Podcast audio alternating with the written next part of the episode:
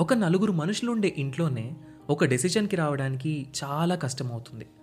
అలాంటిది ఇంతమంది ప్రజలు ఒక దేశాన్ని ఎలా పరిపాలిస్తున్నారు? ఇండిపెండెన్స్ వచ్చాక ప్రజాస్వామ్యంతో నడవడానికి సిద్ధపడ్డ ఇండియా ఇన్నేళ్ళు ఒక దేశంగా నిలబడుతుంది అని ఎవ్వరూ అనుకోలేదు. అలాంటి ది మోస్ట్ కాంప్లికేటెడ్ డెమోక్రసీ అయిన ఇండియా ఇన్నాళ్ళు ప్రపంచంలోనే అతిపెద్ద డెమోక్రసీగా ఎలా ఉంది? మనం దీన్ని ఎలా అర్థం చేసుకోవాలి? వీటన్నింటి గురించి మనకు అర్థమయ్యేలా చెప్పడానికి మొదలవుతున్న show decoding democracy with doctor JP hosted by మీ సాయి కిరణ్ చల్లా. లోక్సత్తా అధ్యక్షులు ఎక్స్ ఐఏఎస్ ఎక్స్ ఎమ్మెల్యే అయిన డాక్టర్ జయప్రకాష్ నారాయణ్ గారి నుండి మనం వీటి గురించి తెలుసుకుందాం. ఆగస్ట్ ఫిఫ్టీన్త్న మొదలై ప్రతి ట్యూస్డే ఒక కొత్త ఎపిసోడ్తో మీ ముందుకు రాబోతుంది. ఈ షోని మీ ముందుకు తీసుకొస్తుంది Kathanika media in collaboration with FDR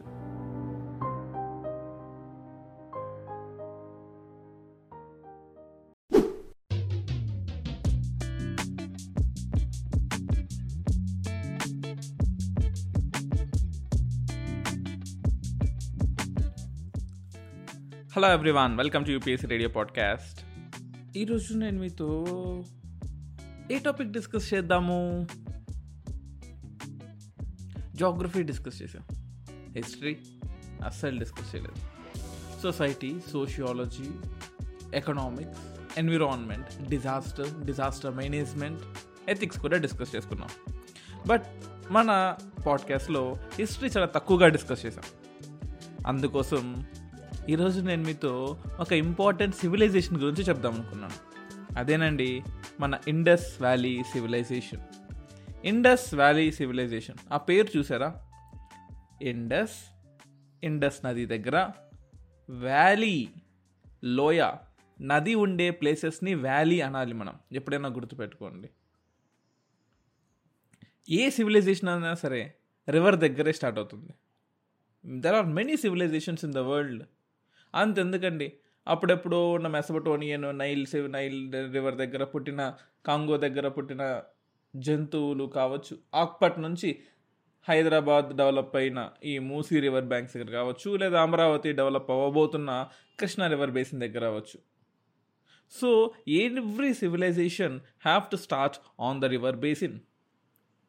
మీరు అడగచ్చు అరే సార్ మరి ముంబైలో మంచి సిటీ కదా సార్. ఆ ముంబైలో ఏమున్నాయి రివర్స్ చెన్నైలో ఏమున్నాయి? కోల్కత్తాలో ఏమున్నాయి? మరి ఏం డెవలప్ అవ్వలేదా? ఢిల్లీలో ఏమున్నాయి? ఉన్నాయి. Every city has a river Delhi Yamuna river ఉంది. కోల్కతాకి హుగ్లీ రివర్ ఉంది. చెన్నై స్టార్ట్ అవ్వడానికి అడయార్ రివర్ ఉంది. ముంబై స్టార్ట్ అవ్వడానికి వసాయి రివర్ ఉంది. ప్రతి సిటీ వెనకల ఒక రివర్ ఉంటుంది. లేదా ఒక ఫ్రెష్ వాటర్ బాడీ లేక్స్ ఉంటాయి బెంగళూరుకి ఉన్నట్టు. ఏవి లేకుండా అగ్రికల్చర్ డెవలప్ అవ్వదు. అగ్రికల్చర్ లేకపోతే ఇండస్ట్రీస్ రావు. ఇండస్ట్రీస్ లేకపోతే సర్వీస్ సెక్టర్ ఉండదు. So agriculture or industries develop అవ్వాలన్నా మనకు వాటర్ అనేది చాలా ఇంపార్టెంట్. ఇది మనకే కాదు అప్పట్లో కూడా తెలిసినట్టుంది. అందుకోసమే వెళ్ళి ఆ ఇండస్ వ్యాలీ సివిలైజేషన్ దగ్గర they have started there no development two thousand five hundred బీసీలో మనకి ఇండస్ వ్యాలీ సివిలైజేషన్ ఉంటుంది.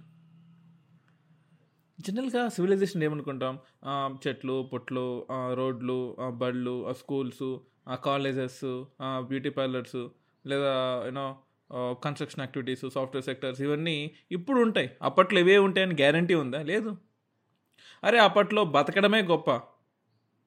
ఒక కేవ్ మ్యాన్ లాగా బయటికి వెళ్ళి పిట్టల్లో కొట్టల్లో లేదా జింకల్లో సింహాల్లో లేకపోతే ఈ వేటలు ఆడుకుంటూ ఆడుకుంటూ ఆడుకుంటూ మనిషి ఒక ప్లేస్ సెటిల్ అవ్వడం స్టార్ట్ చేశాడు. సెటిల్ అవ్వడం స్టార్ట్ చేసిన తర్వాత అగ్రికల్చర్ ఆఫ్ కోర్స్ అది అగ్రికల్చర్ వల్ల సెటిల్ అవ్వడం స్టార్ట్ చేశాడు. సో ఇక్కడ ఒక civilisation పుట్టిందండి.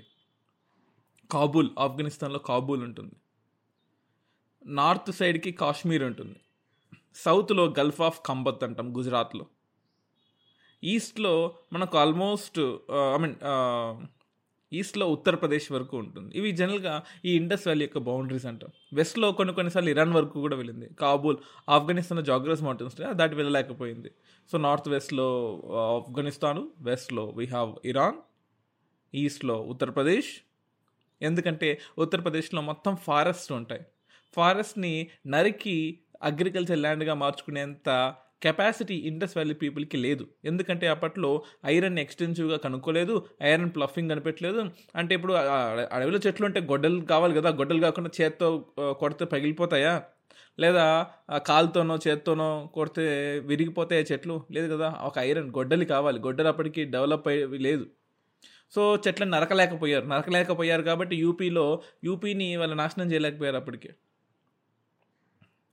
So that is something that you have to understand పాకిస్తాన్లో you know there is a place called Sutkagendor east most site యూపీలో అలంగిర్పూర్ నార్థన్ మోస్ట్లో మందా జమ్మూలో ఉంటుంది. సదరన్ మోస్ట్ దైమాబాద్ మహారాష్ట్రలో ఉంటుంది. ఇవి బార్డర్స్ అంటే ప్లేసెస్ వైజ్గా చూసుకున్నట్లయితే ఇవి లా western most northern most southern most Manda అంటే ఇప్పుడు మనకు బియాస్ రివర్ పైన అంటే చంబల్ రివర్ దగ్గర ఉంటుంది మండ. పేరు గుర్తుపెట్టుకోండి చాలా చాలా ఇంపార్టెంట్ మండ చంబల్ నది తీరంలో ఉంటుంది. చంబల్ చాలా చాలా అందమైన రివర్ తెలుసు చంబల్ అనేది? ఇప్పటికీ మూవీ షూటింగ్స్ జరుగుతూ ఉంటాయి. సో మేబీ అప్పట్లో మూవీ షూటింగ్ చేసుకునే వాళ్ళం మెండస్ people two thousand six hundred BC నుంచి nine hundred six hundred nineteen hundred BC people జనరల్గా మనం దీన్ని హారప్పా సివిలైజేషన్ కూడా ఒకేసారి ఇప్పుడు ఒక సివిలైజేషన్ అంటే ఏంటండి? ఒక మూడు వందల ఏళ్ళ కిందట మనకున్న టెక్నాలజీ ఇప్పుడు ఉందా అడ్వాన్స్ అయిందా లేదా? ఇదే టెక్నాలజీ ఇంకో త్రీ హండ్రెడ్ ఇయర్స్ అవుతూ ఉంటుందా? అడ్వాన్స్ అవుతుంది కదా. ఇప్పుడు ఒకప్పుడు అకౌంట్స్ అన్ని బుక్లో పెన్నులు రాసుకునేవాళ్ళు ఒక దానికన్నా ముందు తలపత్ర గ్రంథాలు రాసుకునేవాళ్ళు దానికన్నా ముందు కొండల్లో గుట్టల్లో పెయింటింగ్లు వేసుకునేవాళ్ళు. కానీ ఇప్పుడు అసలు రాయనే అవసరం లేదు. ఈ చాట్ బ్యాట్ వచ్చిన తర్వాత ఆర్టిఫిషియల్ ఇంటెలిజెన్స్తో ఐ గూగుల్ ఐ వాంట్ లేదా హే చాట్ బ్యాట్లో అరే బాబు అరే బాబు అయితే బాబు పాప అయితే పాప ఏ పాప చాట్ బ్యాట్లో రాయమ్మా అంటే అది రాసుకుంటూ కూర్చుంటుంది. అంతేనా కదా? So this is something that that is call evolution ఎవల్యూషన్లో సివిలైజేషన్లో ఫేసెస్ ఉంటాయి కదా? అలా ఎర్లీ ఫేస్ని త్రీ థౌసండ్ ఫైవ్ హండ్రెడ్ నుంచి టూ థౌసండ్ ఎయిట్ హండ్రెడ్ వరకు అంటారు. అక్కడ మనకు మొహెంజదారో మెహర్గర్ జోధ్పురా జోధ్పురా అంటే బట్టలు కాదండి ఓయ్. జోధ్పురా స్టైల్ ఇవ్వండి అని అడగడానికి పదరి ఇవన్నమాట ఇది కాకుండా ఎర్లీ హరప్పన్ అంటాం. అంటే టూ థౌసండ్ ఎయిట్ హండ్రెడ్ నుంచి టూ థౌసండ్ సెవెన్ హండ్రెడ్ టైంలో. ఆ టైంలో మనకు ఈ కాలనీస్ రూపంలో డెవలప్ అవడం స్టార్ట్ అయ్యారనమాట కుమాల్ కుమాల్ అనే ప్లేస్లో నారి అనే ప్లేస్లో కోట్ దిజి అనే ప్లేస్లో అలాగే మెర్చూర్ హరప్ప అంటే టూ థౌసండ్ ఎయిట్ హండ్రెడ్ నుంచి నైన్టీన్ హండ్రెడ్ ఈ టైంలో బాగా డెవలప్ అయ్యారు. ఇక్కడ పెద్ద పెద్ద సిటీస్ హరప్ప మొహెంజోదారో అలాగే ధోలవీర రాఖీగర్హి భనవాలి లోథల్ సుక్తాగండార్ ఇవన్నీ కూడా డెవలప్ అయ్యాయి. ఇవి కాకుండా లేట్ హరప్పన్ అంటాం. ఇంకా ఫుల్ ఎవల్యూషన్ స్టేట్లో ఉండి ఇంకా చనిపోయే స్టేట్లో అనమాట అనమాట ఇంకా చెప్పాలంటే క్రైమ్స్ ఫైట్స్ కూడా ఉన్నాయి అంటుంటారు. లోతల్ ద్వారక బెట్.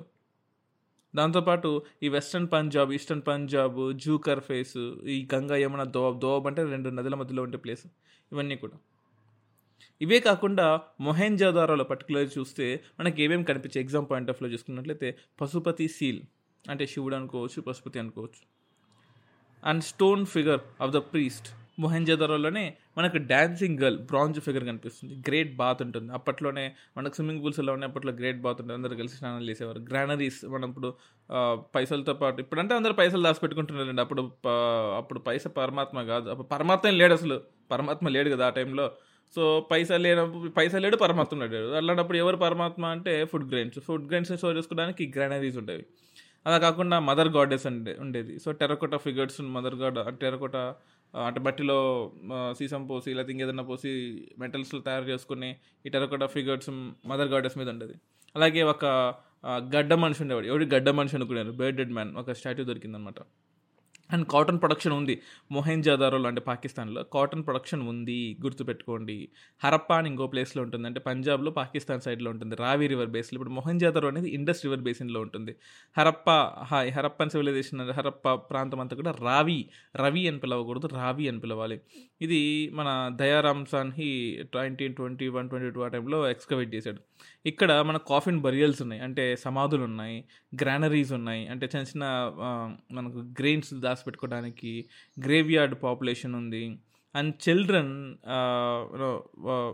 ఎలా కనిపించారంటే అంటే బరియల్స్ చిల్డ్రన్ ఎలా కనిపించారంటే వాళ్ళ తలకి ఒక బొక్క ఉంది హోల్ ఉంది. అంటే అప్పట్లో కూడా అసలు మన బుర్రలో ఏముంది అని చూద్దాం అనుకుంటున్నారేమో అంటే అప్పట్లో రీసెర్చ్ అండ్ డెవలప్మెంట్ అంటే రీసెర్చ్ అండ్ డెవలప్మెంట్ అని నేను చెప్పను. బట్ ఏదో కుతూహలం ఉంటుంది కదా. ఇప్పుడు చనిపోయిన డెడ్ బాడీ తల మీద ఒక పెద్ద హోల్ ఉంది అంటే ఎలా పడి ఉంటుంది హోలు ఎలా పడి ఉంటుంది అంటే the only reason is after the dead they want to study the dead body ఇది కాకుండా ఖాళీ బంగారం రాజస్థాన్లో ఉంటుంది. గగ్గర్ రివర్ బేసిన్ దగ్గర ఉంటుంది. ఇక్కడ ఫైర్ పిట్స్ కనిపించాయి. ప్రీస్ట్ క్వార్టర్స్ కనిపించండి సపరేట్గా క్వార్టర్స్ ఉన్నాయి. అంటే ఈ పూజలు చేసే వాళ్ళు అనుకుంటే హైయర్ అథారిటీస్ అనుకునే వాళ్ళకి సపరేట్ క్వార్టర్స్ ఉన్నాయి. ప్లఫ్ మార్క్స్ ఉన్నాయి. And plough marks very very important అండి. మన ఖాళీ బంగాల్లో మాత్రమే ప్లఫ్ మార్క్స్ దొరుకుతాయి. ఎక్కడ దొరకవు మనకు plough marks and double cropping pattern ఉంటుంది. This is very very rare double cropping pattern also found in the Kalibangan and bronze bull ఉంటుంది. వా bull bull bull bull bull ప్రాంజిబుల్ ఉంటుందన్నమాట. ఉంటుంది అనమాట ఇది కాకుండా లోతల్ అని గుజరాత్లో ఇంకో ప్లేస్ ఉంటుంది. సబర్మతి రివర్ దగ్గర అంటే భగావా రివర్ సబర్మతి రివర్ కలిసే ప్లేస్లో ఉంటుందన్నమాట. ఇక్కడ ట్విన్ బరియల్స్ ఉన్నాయి. ట్విన్ రివర్స్ దగ్గర ట్విన్ బరియల్స్ ఉంటాయి. గుర్తుపెట్టుకోండి. Twin rivers twin burials. Terracotta models కూడా ఇక్కడ మనకు ఉంటాయి అనమాట విగ్రహాలు కూడా. ఇంకోటి అప్పట్లో ఈ లోతల్ ప్రాంతాన్ని మ్యాంచెస్టర్ ఆఫ్ ఇండియా అని పిలిచేవాళ్ళు హయ్యెస్ట్ క్రాప్ ప్రొడక్షన్ కూడా ఇక్కడ విట్నెస్ చేశారనమాట ఇవి కాకుండా ఇంకొన్ని ఇంపార్టెంట్ ప్లేసెస్ ఉన్నాయి. ఫర్ ఎగ్జాంపుల్ అలంగీర్పూర్ ఉంది యూపీలో ఉంటుంది ఇది హిండోన్ రివర్ దగ్గర ఉంటుంది. చూడండి ఎన్ని రివర్ల దగ్గర సివిలైజేషన్స్ ఉన్నాయో. ఈ హిండోన్ రివర్ దగ్గర ఉండే అలంగీర్పూర్లో కాటన్ ప్రొడ్యూస్ చేసుకునే వాళ్ళం అలాగే సిరామిక్ ఐటమ్స్ని కాపర్ని కూడా తయారు చేసుకునే వాళ్ళం అలాగే ధోలవీరాలో కచ్ ప్రాంతంలో కచ్ ప్రాంతంలో ధోలవీరా ప్రాంతంలో గుజరాత్లో ఉంటుంది కచ్ ప్రాంతం. అక్కడ కూడా మనకు గుర్రం యొక్క జాస్ జాస్ అక్కడ కనిపించాయంట. జనరల్గా ఇండస్ వ్యాలీ సివిలైజేషన్లో గుర్రాలు లేవంటాం. కానీ ఒక్క ధోలవీర ప్రాంతంలో మాత్రమే మనకు గుర్రం యొక్క దవడ కనిపించిందంట రెమినెంట్స్లో అంటే ఇప్పుడు తవ్వుతు తవ్వకాల్లో. అలాగే స్టోన్ కన్స్ట్రక్షన్స్ జైంట్ వాటర్ రిజర్వాయర్లు కనిపించాయి ధోలవీరాలో ఒక ఒక విచిత్రమైన విచిత్రం అంటే ఒక అద్భుతమైన విచిత్రం అంటే తప్పు వర్డ్ అవ్వచ్చేమో. అద్భుతమైన water reservoir systems water harvesting systems. అప్పట్లోనే ఒక స్టేడియమ్స్ క్రికెట్ మ్యాచ్ లేవలు అనుకున్నప్పుడు బట్ స్టేడియమ్స్. ఇవన్నీ కూడా సైన్ బోర్డ్స్ అండి సైన్ బోర్డ్స్. ఇవన్నీ కూడా మనకు దోలవీరాల హరప్పన్ కల్చర్లో ఉన్నాయి. ఇవి కాకుండా మనకు గుజరాత్లోనే దెసల్పూర్ అని ఉంటుంది. దెసల్పూర్. అంటే కచ్ డిస్టిక్లో ప్రస్తుతానికి చెప్పాలంటే. ఇక్కడ పాటరీ చాలా బాగా డెవలప్ అయింది. Pottery pottery. అండ్ ఫోర్టిఫికేషన్ ఇంటికి ఇంటికి ఊరికి ఊరికి వీధికి వీధికి మధ్యలో ఫోర్టిఫికేషన్ ఉందన్నమాట. రాళ్ళతో చేసింది. సరిహద్దు సింపుల్గా చెప్పాలి అంటే. సో ఇక్కడ కాపర్ కూడా దొరికింది. కాపర్ దొరికింది టెర్రకోట. ఎందుకంటే గుజరాత్ రాజస్థాన్లో అప్పట్లోనే మనకు కే త్రీ మైన్స్ అనేవి అప్పటి నుంచి దాన్ని కాపర్ ఎక్స్ట్రాక్ట్ చేసుకునే వాళ్ళు. కోర్స్ ఇండస్ వ్యాలీ రిలేషన్లో పెద్దగా ఎక్స్ట్రాక్ట్ చేయలేదు వారి తర్వాత వచ్చిన వేదిక పీరియడ్లో బాగా డెవలప్ చేశారు. ఇది కాకుండా రాఖీ గిర్హి అని హర్యానాలో ఉంటుంది. ఇక్కడ త్రీ ఫిఫ్టీ హెక్టార్స్లో కొత్త అండ్ అడిషనల్ మౌల్స్ దొరికాయి. అండ్ గ్రానరీ దొరికింది సిమెంటరీ దొరికింది డ్రైన్స్ ఉన్నాయి టెరకోటా బ్రిక్స్ దొరికాయి. సో ఇవన్నీ ఎంతో గొప్ప గొప్పవి చాలా చాలా ఉన్నాయండి. పశుపతి సీల్స్. జనరల్గా అసలు ఎలా చెప్పగలను ఇది గొప్ప ఇది ఏంటంటే మెడిటేషన్ చేసుకునే పశుపతి బొమ్మ డ్యాన్సింగ్ గర్ల్ గ్రేట్ బాత్ కలిసి స్నానం చేసేది ఫైర్ పిట్స్ బరియల్ సిస్టమ్స్ ఇలా చాలా చాలా ఉంటాయి. ఇందుతో ఇందులో పాటు మీకు ఇంకొన్ని చెప్తాను. లైవ్లీహుడ్ అప్పట్లో ఎలా ఉండేవాళ్ళు మనుషులు? అంటే మనలాగా అంటే రెండు వేల ఎనిమిది వందల సంవత్సరాల్లో కూడా మనలాగా ఆడవాళ్ళని ఆడవాళ్ళు మగవాళ్ళు ఇట్లా పెళ్ళిళ్ళు చేసుకోవడము లేదా ఇంకేదన్నా కొత్త రకమైన పెళ్ళిళ్ళు కానీ లేదా అసలు ఎలా ఉండేవాళ్ళు మనుషులు? మీకు ఎప్పుడైనా ఈ ఈ క్యూరియాసిటీ డౌట్ వచ్చిందా? అదే స్పేస్ షిప్ తీసుకుందాం స్పేస్ షిప్ తీసుకొని తాయిత సిక్స్ నైన్లో అలాంటి స్పేస్ షిప్ తీసుకొని ఒక రెండు వేల ఐదు వందల సంవత్సరం ముందుకు వెళ్ళాలి. అప్పట్లో ఎలా ఉండేవాళ్ళు? ఎలా మాట్లాడుకునేవాళ్ళు ఎలా కొట్టుకునేవాళ్ళు ఎలా తిట్టుకునేవాళ్ళు. No this is something that we all have that fascinating feeling కదా వెళ్ళి చూడాలి వెళ్ళి చూడాలి అని. సో నేను వెళ్ళలేదు మీరు వెళ్ళలేరు. కానీ మన హిస్టారియన్స్ ఏదో పెద్ద వాళ్ళు చూసి వచ్చినట్టు అఫ్ కోర్స్ సైంటిఫిక్ ప్రూఫ్స్ ఉన్నాయి జస్ట్ కామెడీ అంటున్నాను సో వాళ్ళు కొన్ని ప్రూఫ్లు ఇచ్చారనమాట ఓకే బాబు వాళ్ళు ఇలా ఉండేవాళ్ళు ఇలా ఉండేవాళ్ళు అని చెప్పేసి. దీనికి మీరు అనొచ్చు? వాడికి ఏం తెలుసు? వాడు మనలాగా మనిషే కదా. ఏదో పెద్ద నాలుగు ఆంథ్రోపాలజీయో లేకపోతే ఇంకేదో చదువుతున్నా గొప్పడు అయిపోతాడు అంటే అలా కాదండి. కార్బన్ డేటింగ్ టెక్నిక్ అని ఉంటుంది. అంటే ప్రతి ఒక్క ఎలిమెంట్ నుంచి రేడియో యాక్టివిటీ అనేది వస్తుంది. ఆ రేడియో యాక్టివిటీని బట్టి అది ఎంత ఓల్డ్ ఎంత డికే అయింది? టీ హాఫ్ లైఫ్ని కనుక్కొని ఎంత డికే అయింది కనుక్కుంటాం. దాన్ని బట్టి అది ఎన్ని సంవత్సరాలు పాత్ర పాత్రలో తెలుసుకుంటాం తప్ప వాడు చెప్తే మీరు నమ్మాలని ఎక్కడ లేదు. సో అందులో ఫుడ్ హ్యాబిట్స్ గురించి చెప్పారు. ఏమంటే వాళ్ళు వీట్ తినేవాళ్ళు బార్లే తినేవాళ్ళు ఉలవలు హార్స్ గ్రామ్ తినేవాళ్ళు పీస్ బఠానీ తినేవాళ్ళు రైస్ తినే లోతలు అనే ప్లేస్లో రైస్ ఎక్కువ తినేవాళ్ళు సో మిల్లెట్స్ తినేవాళ్ళు డేట్స్ తినేవాళ్ళు ఫ్రూట్స్ విషయానికి వస్తే పొమోగ్రనేట్స్ బనానాస్ బాగా తినేవాళ్ళు నాన్ వెజ్ తినేవాళ్ళు మీట్ ఫిష్ తినేవాళ్ళు. ఇలా కాకుండా వాళ్ళ కాస్ట్ కాస్ట్యూమ్స్ తీసుకున్నట్లయితే వాళ్ళు చిన్న చిన్న స్కర్ట్స్ వేసుకునేవాళ్ళు. ఫుల్ లెంత్ డ్రెస్ కాదు స్కర్ట్స్ వేసుకునేవాళ్ళు. అంటే అప్పట్లో టెక్నాలజీ అండి. అప్పట్లో వాళ్ళు ఇప్పుడు హైదరాబాద్లో బెంగళూరులో పాపం బట్టలు ఎన్ని పేదవాళ్ళు స్కర్ట్స్ నిక్కర్లు వేసుకుని తిరుగుతుంటారు కదా. సో అప్పట్లో కూడా ఇట్లా స్కర్ట్స్ వేసుకుని తిరిగేవాళ్ళు అనమాట ఆ ఉమెన్ నేను చెప్పను. మెన్ కావచ్చు ఉమెన్ కావచ్చు ఎవరైనా కావచ్చు.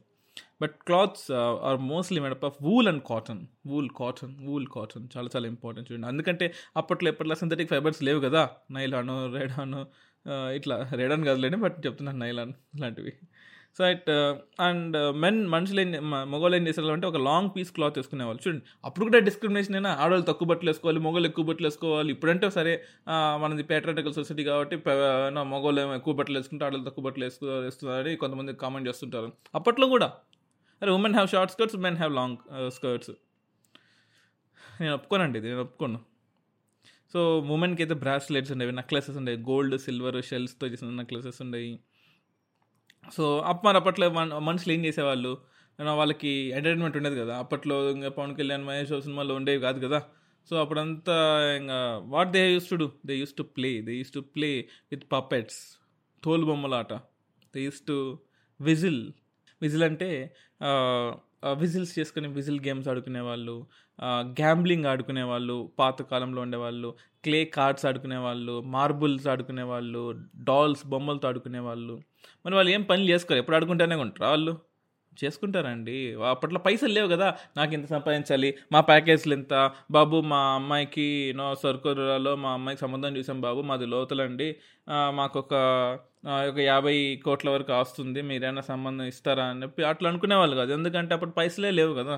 సింపుల్. ఒక సివిలైజేషన్ దాటి ఇంకో సివిలైజేషన్కి వెళ్ళే వాళ్ళే కాదు అసలు. ఇట్స్ ఇంపాసిబుల్ ఎందుకంటే ట్రాన్స్పోర్టేషన్ లేదు. సో ఆ, బాబు మేము మొహంజోదరలో ఉంటాము. హరప్పాలు ఎవరైనా అమ్మాయిలు చేసిన వాళ్ళు ఉంటే చెప్పు బాబు. లేదా మేము ఈ ఇక్కడ లోతల్లో ఉంటాము దోలవీరలోనో లేకపోతే హరప్పాలోనో లేదా ఇంకేడన్నా ఉంటే చెప్పు బాబు అనడానికి లేదండి. ఇంపాసిబుల్ సో అక్కడ ఉన్న అమ్మాయిలు అక్కడే పెళ్ళి చేసుకోవాలి నువ్వు బయటకు రావడానికి కూడా లేదు ఉండేది కాదు. సో మరి అప్పట్లో ఆక్యుపేషన్ ఏం చేసేవాళ్ళు అంటే క్లాత్స్ని వేవ్ చేసుకునేవాళ్ళు? పర్షియన్ గల్ఫ్తో సుమేరియన్స్తో సో ట్రేడ్ ఉండేది అనమాట చాలా చాలా ఇంపార్టెంట్. వీళ్ళు ఎలా ట్రేడ్ చేసేవాళ్ళు తెలుసా? మనకు ఈ మనకు ధోలవీరా నుంచి ట్రేడ్ ఉండేది అనమాట మనకు హరప్ప మొహంజోదలో ట్రేడ్ ఉండేది కాదు. బట్ ధోలవీరా నుంచి కోస్టల్ ట్రేడ్ ఉండేది. అక్కడ నుంచి మనకు బహ్రెయిన్కి ట్రేడ్ ఉండేది. ఉమ్ అన్ ఉమ్ అన్ నర్ అని ఒక ప్లేస్ ఉంటుంది అనమాట అక్కడే బహ్రెయిన్ దగ్గరే. అక్కడ కానీ అక్కడ కొన్ని కొన్ని ప్లేసెస్కి ట్రాన్స్పోర్ట్ చేసుకునేవాళ్ళు మెటల్ వర్క్స్ చేసు వర్క్స్ చేసుకునేవాళ్ళు స్టోన్స్ ఇవన్నీ ప్రొడ్యూస్ చేసుకునేవాళ్ళు. ఇన్ఫ్యాక్ట్ ట్రేడ్ పరంగా కూడా మనకు బ్లూ జెమ్ స్టోన్స్ ట్రేడ్ చేసుకునే వాళ్ళు ఆఫ్ఘనిస్తాన్తో అలాగే లోతల్లో అయితే వెయిట్స్ మెజర్మెంట్స్ బాగా అక్యురేట్గా చేసుకునే వాళ్ళు. ఎందుకంటే ట్రేడ్ జరగాలి కాబట్టి రైట్ ఈ మెస్పటోనియన్స్ని మామూలుగా మనం మెలుహా అంటాం. సో ఈ ఈ బుక్ కూడా చదివినట్టు అఫ్ కోర్స్ ఫిక్షన్ ఫిక్షన్ అవ్వచ్చు మోటల్స్ ఎమ్మెల్యూ అని బాగుంటుంది.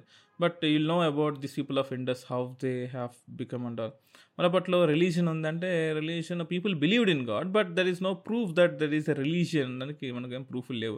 ఎందుకంటే పశుపతి సీల్ కనిపించింది కదా. దాంతోపాటు పీపుల్ ట్రీ కావచ్చు హార్న్బుల్ బుల్ సీల్ కావచ్చు ఇలాంటివి కొన్ని దొరికాయి ఫెయిర్ ఆల్టర్స్ దొరికాయి. బట్ అలాంటి రిలీజన్ ఉందని ప్రూఫ్ ఎక్కడా లేదు. So there was a debate whether Indus valley సివిలైజేషన్లో ఒక ఒక డెమోక్రటిక్ కింగ్డమ్ ఉంది ఆటోక్రటిక్ కింగ్డమ్ దాని కూడా ప్రూఫ్ లేదు మనకు. ఎందుకంటే వాళ్ళకి ఒక లాంగ్వేజ్ లేదు. లాంగ్వేజ్ ఉన్నా కానీ ఆ లాంగ్వేజ్ మనం ఇప్పుడు డిబేట్ చేయలేకపోతాం పిక్టోగ్రఫిక్ లాంగ్వేజ్లో ఉంటుందన్నమాట. దాంతోపాటు బరియల్ ప్రాక్టీస్ ఎక్కువ ఉంటుంది. Extended burial system symbolic burial system twin burial systems అని మూడు రకాలుగా ఉంటుంది. జనరల్గా ఎక్స్టెండ్ బరియల్ బరియల్ సిస్టమ్ ఏంటంటే మనకు నార్త్ సౌత్ డైరెక్షన్స్లో బాడీని పెట్టేవాళ్ళు. సింబాలిక్ బరియల్ సిస్టమ్ ఏంటంటే బాడీ కనిపించేది కాదు. మన ఫర్ ఎగ్జాంపుల్ కాళీబంగంలో ఖాళీ ఖాళీగా ఉంటుంది. ఖాళీ కన్ భంగంలో ఖాళీ ఖాళీ బాడీస్ ఉంటాయి కనిపించవు. అలాగే ట్విన్ బరియల్ సిస్టమ్స్లో మ్యాను కుక్ అంటే మనిషి కుక్క ఇద్దరు వాడు వాడు పంపించండి ఇద్దరిని చంపేసాడు పెట్టేసారు చంపడం కదలేండి. చెప్పింది ఇద్దరు అక్కడ ఒకే ప్లేస్లో పెట్టేసేవాళ్ళు. అసలు మరి ఆర్కిటెక్చర్ అంటారా? రోడ్స్ ఉన్నాయి గ్రిడ్ ప్యాటర్న్స్లో రోడ్స్ ఉంటాయి రోడ్స్ రోడ్స్ రైట్ యాంగిల్స్లో మీట్ అవుతాయి. రైట్ యాంగిల్స్ మీట్ అవ్వడం అంటే పర్పెండిక్యులర్గా ఉంటాయి. అంటే పర్ప- అంటే అప్పట్లో కూడా పర్ఫెక్ట్ యాంగిల్స్ని వాళ్ళు మెజర్ చేసేవాళ్ళంటే అర్థం చేసుకోండి. సో ఇవి కాకుండా యూనో డ్వెల్లింగ్ హౌసెస్ ఉంటాయి పబ్లిక్ బాత్స్ ఉన్నాయి పబ్లిక్ బిల్డింగ్స్ ఉన్నాయి బర్న్ట్ మడ్ బ్రిక్స్ ఉన్నాయి కన్స్ట్రక్షన్ చేసేవాళ్ళు. జనరల్గా one is to two is to four రేషియోలో బ్రిక్స్ని ఒక ఐడెంటికల్ రేషియోలో వాళ్ళు తయారు చేశారు. ఈవెన్ సిటీ కూడా సిటాడల్ అని ఒక లోయర్ పార్ట్ అప్పర్ పార్ట్ ఉంటాయి అనమాట రైట్ అంటే ఫర్ ఎగ్జాంపుల్ ఈ pillared halls courtyards buildings granaries ఇవన్నీ అప్పర్ సిటాడల్ అంటాం. కాకుండా లోయర్ పార్ట్ అన్న లోయర్ పార్ట్లో working class people public baths great baths Mohan చదరలో ఉంటుంది. సార్ అవన్నీ లోయర్ పార్ట్ కిందకు వస్తాయి. సో దిస్ ఇస్ హాఫ్ వి వి వి అంటే వి అని నేను చెప్పను. నేను లేనప్పుడు మీరు ఉన్నారో నాకు తెలియదు. రెండు వేల రెండు వేల ఐదు వందలు. చూడండి fifteen hundred two thousand BC plus ఇప్పుడు టూ థౌసండ్ ట్వంటీ త్రీలో ఉన్నాం. అంటే ఆల్మోస్ట్ నాలుగు వేల ఐదు వందల కిందట మన అంతా కూడా. సో సీల్స్ అప్పట్లో సీల్స్ ఉండే ట్రేడ్కి సీల్స్ తీసుకు యూజ్ చేసుకునే వాళ్ళు. అంటే కాపర్ గోల్డ్ ఐవరీ టెర్రకోటాతో యూజ్ చేసుకున్న seals square triangular rectangle circular ఫ్యాషన్స్లో ఉండేవి. అందులో బుల్ సీల్స్ ఉండేవి పశుపతి సీల్స్ ఉండేవి ట్రేడ్కి యూజ్ చేసుకునే వాళ్ళు స్వస్తిక్ సీల్స్ ఉండేవి. మ్యాథమెటికల్ ఇమేజెస్తో సీల్స్ ఉండేవి. ఇవన్నీ కూడా డెవలప్మెంట్ కాదంటే డెవలప్మెంట్ అవ్వనే వచ్చు ఇంతపాటు లాంగ్వేజెస్లో అప్పుడు లెఫ్ట్ నుంచి రైట్కి రాసేవాళ్ళు. మనకు అంటే సారీ రైట్ నుంచి లెఫ్ట్కి రాసేవాళ్ళు.